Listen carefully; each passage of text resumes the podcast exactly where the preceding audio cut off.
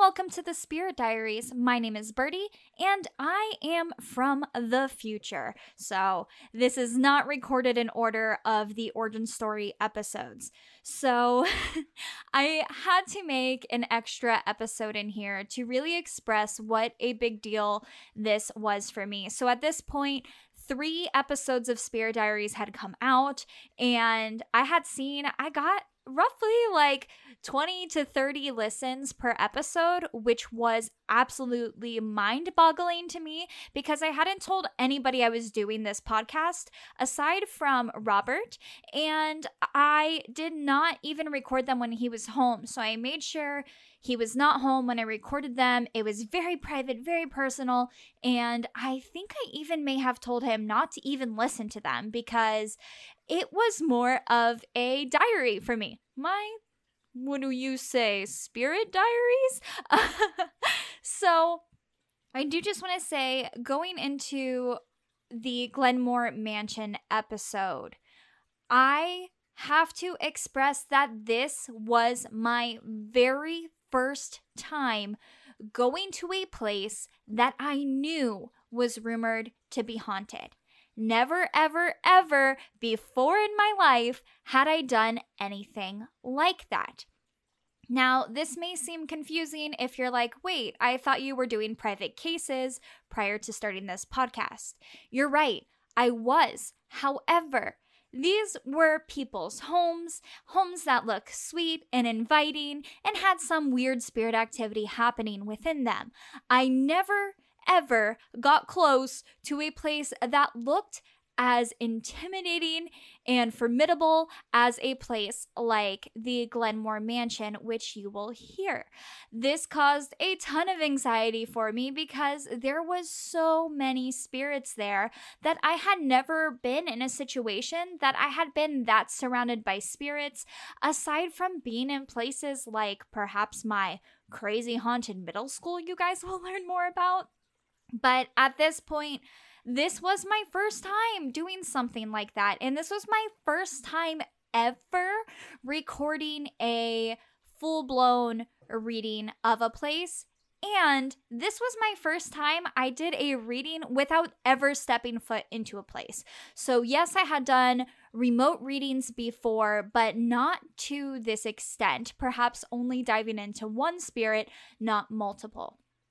And at this point, too, I wasn't really good at getting names. It was something I really wanted to try doing, and it started to come through in this episode. So I just wanted to tell you all what an important episode the Glenmore Mansion was for me because, oh, I'm getting emotional. It really gave me the confidence to try it out. And at that point, I had stopped reading people probably for almost six to seven, even eight months at that point in time. And I truly, wholeheartedly, when I started the podcast, didn't want anything to do with spirits anymore. I wanted to tell my story and then I wanted to be done with mediumship. It was one of those things to where it's like, get this off my chest, get this weird part of my past out, and then maybe, just maybe, it will stop and I can ignore the spiritual world and go back to being a regular human being.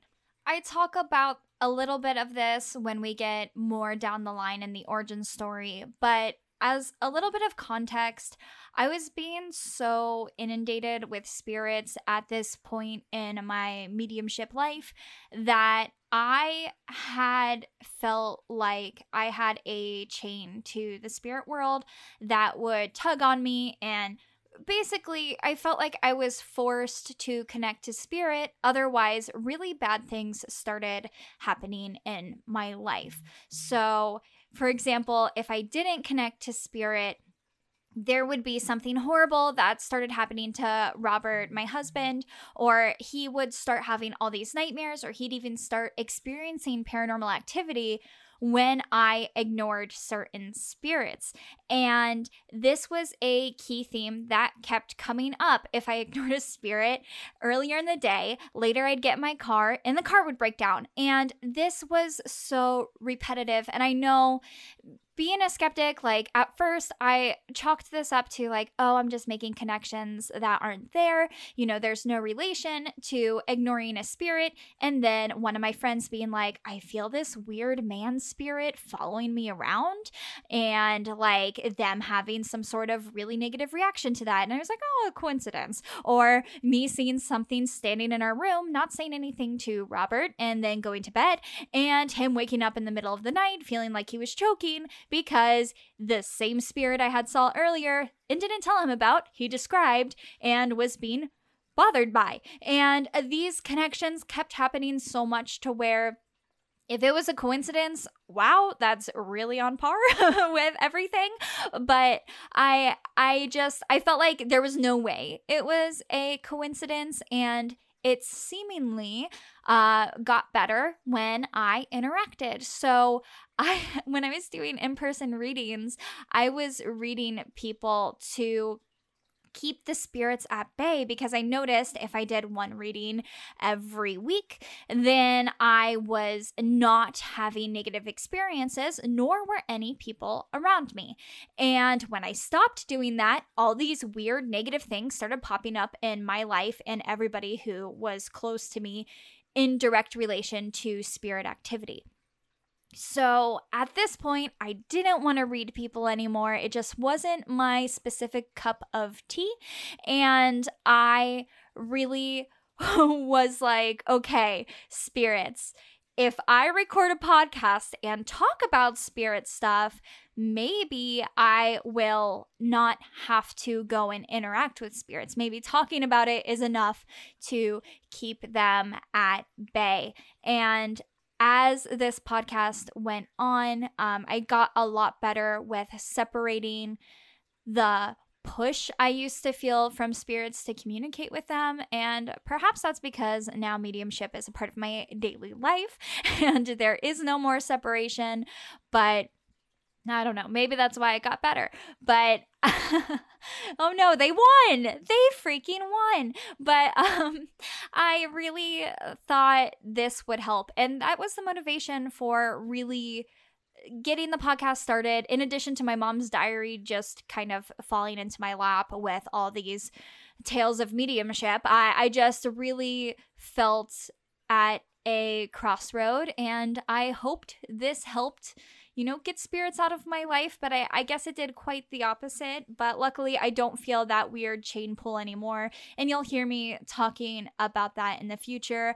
And a lot of this, again, is because of this very episode where I started to learn how to better handle myself and better understand my personal perceptions and really learning how to work with them. Because while I was already working professionally as a medium, I still really had no idea what I was doing. And I still had so many experiences that I had yet to experience at this point in time.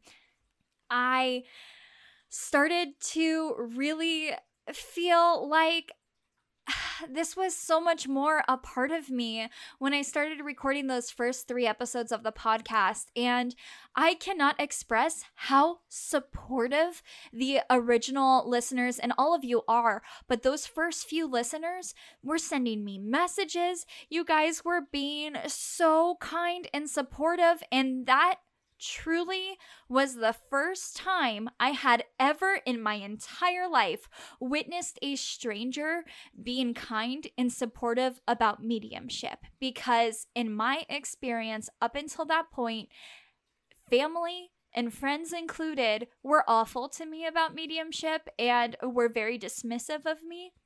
So, seeing the reaction from strangers that you all were being so supportive gave me just this like this feeling of finally being accepted.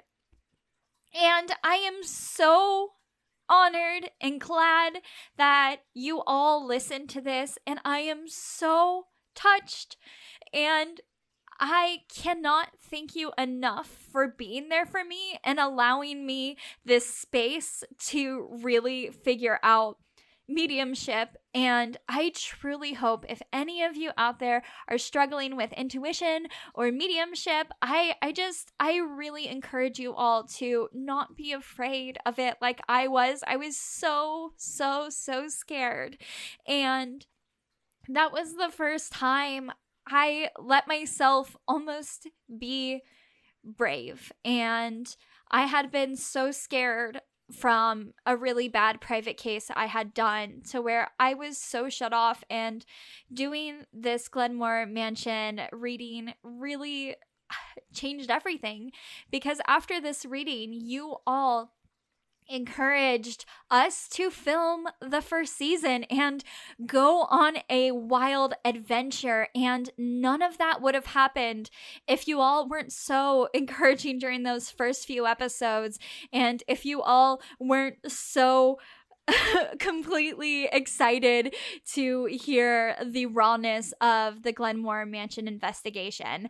And now that has been three years ago at this point, and my world has changed so much. You all have changed my life, and that's not an understatement at all. I really was doing this podcast to shut a chapter and had no idea that it would open up this fantastic world where I am really finally getting to be my truest self and I can't thank you all enough for that. So I know this is like a little emotional tidbit in here, but as I'm going through these origin story episodes and recording updates with them and editing in stuff that I've learned along the way or correcting mistakes I had said, I just had to make a little extra episode here to really stress how much this next episode completely changed my life and the future of Spirit Diaries. And I am forever grateful for all of you. So thanks for being here. Thanks for listening. And thank you all for just being the best listeners any podcast has ever had. Honestly, you all are the absolute best. And I truly appreciate each and every one of you. If you interact, or even if you don't, just seeing that you all are listening is an incredible moment. So thank you. And I hope you enjoy this Glenmore Mansion investigation episode coming up right now.